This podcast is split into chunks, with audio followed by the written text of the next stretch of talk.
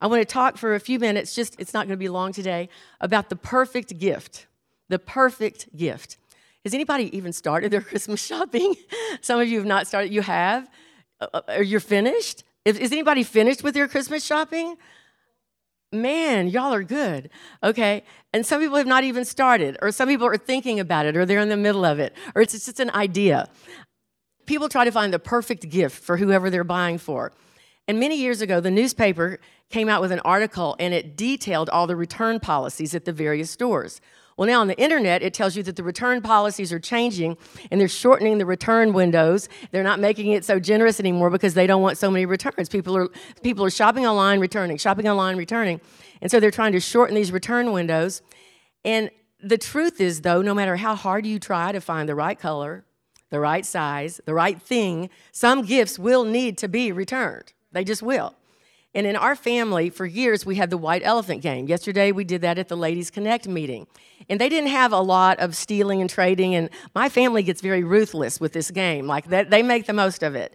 But for years, there was this one person who honestly thought that Radar the Weather Dog, the stuffed animal version, was a really great gift, but nobody else in the whole family thought that. And so it's funny with gifts, what one person's treasure is another person's trash.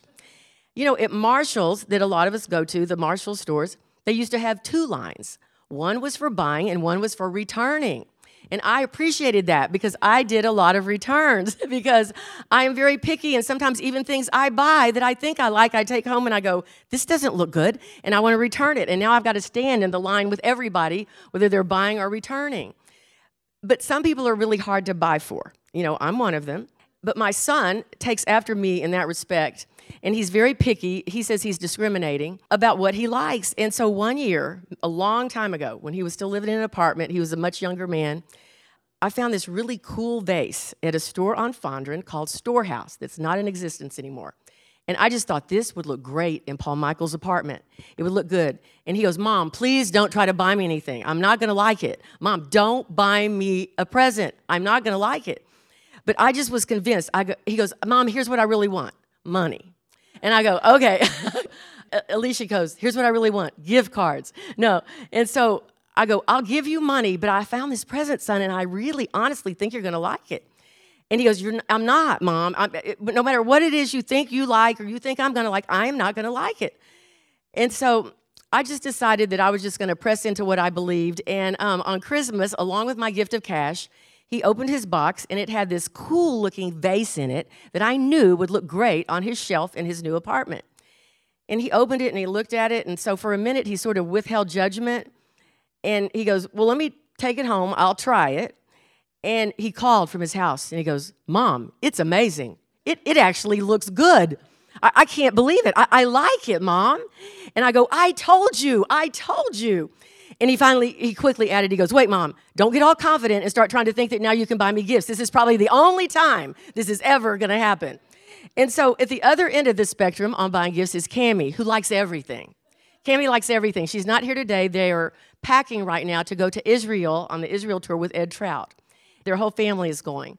Cami, you go into a store and she goes, Oh, I like this. I love that. Oh, I love this. I love these. And they're all different looks and styles. And I'll go, I don't like one thing in here. But she likes so many things, it's still hard to buy for her. But what I learned with Cami, quantity goes a long way. And so instead of one big gift, we would get 13 little odd things, and she would like every one of them. But sometimes it is still hard to find the perfect gift. And so USA Today, which is a newspaper, and now it's online, one time they interviewed celebrities about their most hated and most loved gifts they've ever received. I know some of Alan's most hated gifts because he actually told Cami that he hated her gift, and she did fine because she understood. Okay, and we all actually thought, Cami, why did you buy that for him? The Houston Chronicle, a long time ago, had this editorial about gift giving, and they actually mentioned biblical things. That's hard to find nowadays. And they talked about the gifts that were given to Jesus that set a precedent for Christmas giving, you know, for years to come. And they talked about the wise men. They're not necessarily three wise men. That's what we say. That's sort of a tradition. There were, we don't know how many. The Bible doesn't say. Uh, the, the Chronicle said their names. The Bible doesn't say their names. That usually comes from tradition. But the Bible in Matthew 2.11 does recount the gifts they brought. It recounts the gifts they brought. And so, if we're going to stay biblical, We know about the gold, we know about the frankincense, and we know about the myrrh. But each one of those was very symbolic. And the truth is that the gold was given to our little infant king as a token of his royalty. The gold symbolized royalty, his great worth. The frankincense was fragrance. It's frankincense to this day. If you put a little bit of it in anointing oil, it just smells so good. And it was used uh, in sacrificial offerings. And so it was meant to represent the fact that he was going to be sacrificial and he had a priestly function. The myrrh was used in embalming and burials. And so it was a very perfumy type ointment. And it was signifying that he would have a, future suffering and death. So we have the gold, the frankincense, and the myrrh. And while every one of these has a symbolic meaning, they're also very practical in nature. In Matthew, we read about how the angel of the Lord came to Joseph and said, Get your family out of here so that you can flee because Herod is killing all the infant children and Jesus needed to be saved. How did this poor family support themselves? Many people think that the gold, the frankincense, and myrrh, the gifts that were given, went a long way practically. So there are things that there's a symbolic, spiritual nature, but there's also very practical nature. When we give, there's something very spiritual that we're doing. There's a spiritual transaction that we're entering into when we give, but then there's a practical things that we're providing for people. And there's a spiritual and the practical. When a church is operating, there's the spiritual and there's the practical. And we have to tend to both of them. And some people, they say they're so heavenly minded, they're no earthly good. But then some people are so carnal, they can't move move over into the spirit. And there's a balance of both. And so in these gifts, we even see this principle. Now, the three gifts may have saved Jesus' life. Some of our gifts are saving people's lives. Some of these kids' lives are eternally changed. Their lives are saved. There was a young man when I was in Colombia ministering that was sort of crying in the back while I was preaching. I had a translator. I hadn't seen him before when I'd gone there other times. I went several years in a row, maybe two or three times a year, some years. And we had a Generation Jesus chapter over there where we were training young people to do ministry on the streets.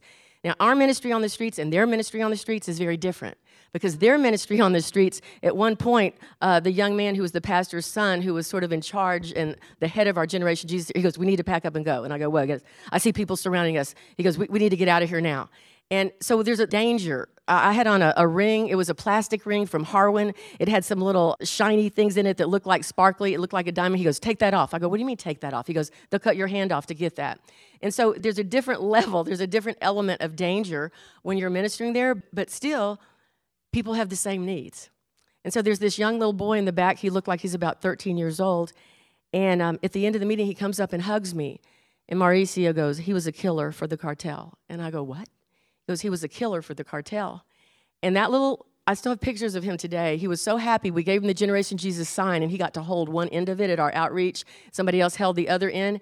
And the reason he was a killer is because his dad had been a pastor and the cartel, the revolutionary forces, went and they killed his dad. And they said, Now, if you don't do what we say, we're going to kill your mom and your two sisters. And so they bring him up in the mountains and they train him, and he has to go do hits for them. But this little young man showed up at our meeting and he accepted Jesus. He hugged me and cried. He needed motherly love, just like a lot of young kids. And so there's a practical and there's a spiritual to many things. And we need not deny either side of that equation. And so those three gifts may have saved Jesus' life, and some of your giving is saving people's lives even now. Because somebody put a check in our offering so that I could get to Colombia and preach that message. And somebody paid money at Pastor Bunch's church so that they could have their facility where we had that meeting. And so there's a practical and a spiritual to all we do. And don't forget that. Now, while they gave three gifts, it's also been said that a gift must meet three criteria in order for it to be considered perfect. Because we're talking about the perfect gift the perfect gift. Number one, the gift should reflect the one who gives it. Do your gifts reflect you? You put something of you in it? The gift should reflect the one who gives it. Number two, the gift should reflect knowledge of the one who receives it knowledge of their tastes, their desires, their needs. You know, I've had people come to me in counseling and go, oh, the presents he gives me. I tell him I hate brown and he buys me a brown sweater, you know? And so you have to know what do they like? And you can't give them what you like, but what they like, what, what works for them. And so the gift should reflect the one who gives it. It should reflect knowledge of the one who receives it, their taste, their desires, their needs. And number three, the gift should be of a nature and quality that will hold its value as time goes on. I have such gifts. I have things in my house that have been there 52 years. They, they made things better back in the old days, I think, and they last a long time. But your gift should be of a quality that doesn't just self destruct the next day. Now, if you're giving to your two year old, and it doesn't have to be that kind of quality, it's okay. There's, be practical. But the gift should be something that holds its value. And I know that sometimes we don't just preach Jesus, just Jesus only, but God really gave us the perfect gift in Jesus. What else can we say? I mean, John said it in his offering God gave. There's nothing about him that's not perfect. He's perfect in all his ways. And the gift of Jesus actually meets all three criteria for being a perfect gift. He reflects the one who gave him. God the Father gave Jesus, his only begotten Son, so that I could be saved, so that I could have eternal life he reflects God. In all he does, he reflected God. On this earth, he reflected the heart of the Father to humanity, no matter what people needed or how messed up they were. The Samaritan woman, you know, the woman at the well, no matter people that were considered unclean, he would go there.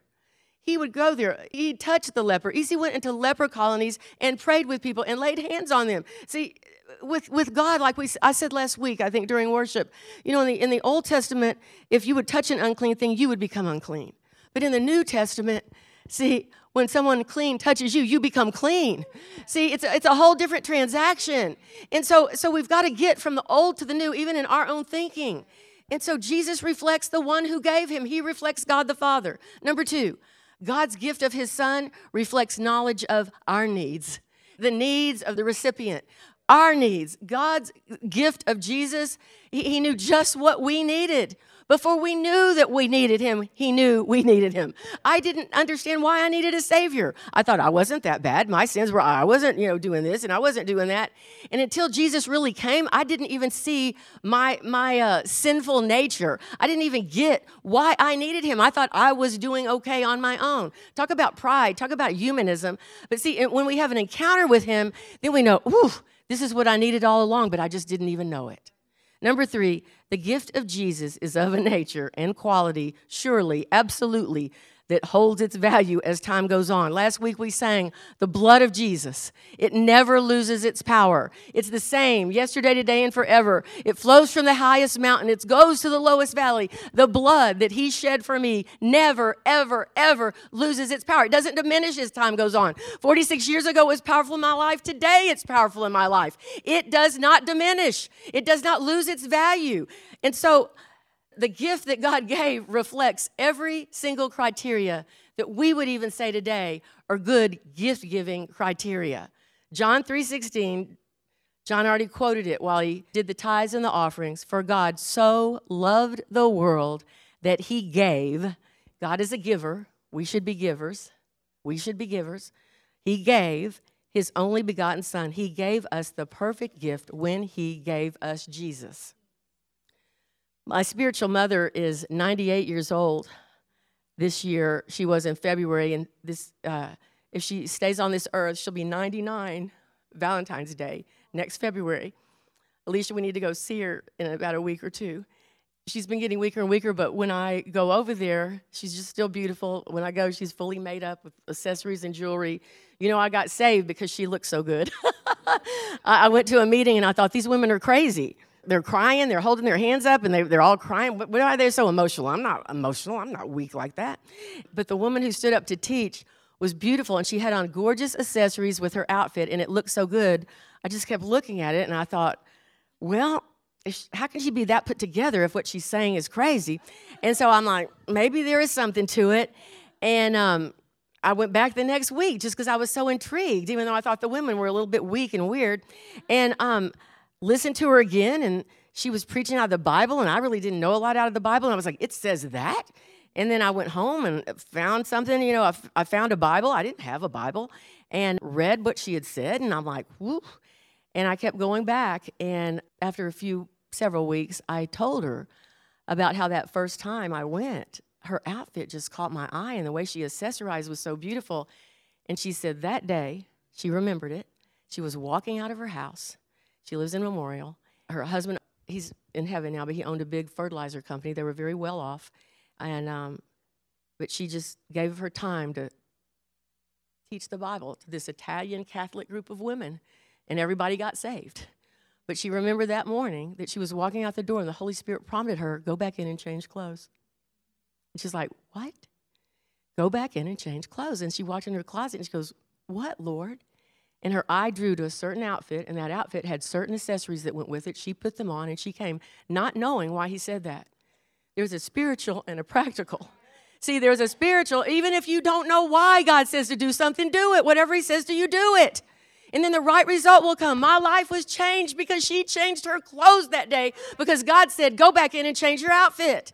And so, because she looked so beautiful, I got saved because man looks at the outward appearance, God says. And yeah, I, I didn't know how to look at the heart yet. All I knew was the outward appearance.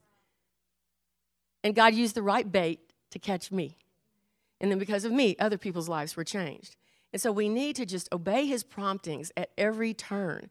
And so last time I saw her, she was she's a little weaker now and she has a, a, personal assistant that's with her all the time but she was still all her makeup is on and all her jewelry and i'm like man i don't have that much jewelry on and i'm your visitor. But she gave me this card years ago. Maybe you've heard it but i just want to close with this and it says god sent us a savior. If our greatest need had been information god would have sent us an educator. If our greatest need had been technology god would have sent us a scientist if our greatest need had been money, God would have sent us an economist. If our greatest need had been pleasure, God would have sent us an entertainer. But our greatest need was forgiveness, and God sent us a Savior. Stand to your feet with me. Thank you, Lord. Lord, I thank you for your presence in this room and in each of our lives. I thank you for the spiritual and the practical. And you will work with us, God, work with us and help us to understand both sides of that equation so that we will be most useful in your hands, oh God, as a vessel of honor that can pour out wherever you say, however you want us to do. Lord, I thank you for every person in this room. I thank you, Lord, that we have already received the perfect gift. Now, Lord, help us in our gift giving as we just reach out to others. Maybe someone just needs a smile or someone needs an encouraging word, or someone needs help, Lord, in a way that we may not realize, but you will prompt us exactly what they need. Lord, you are the perfect gift. And Lord, I just thank you that you will help us be perfect in all our ways, even as you are, God. We can only do that in you. And you will bless us all through this Christmas season. I bless every person under the sound of my voice. Amen and amen.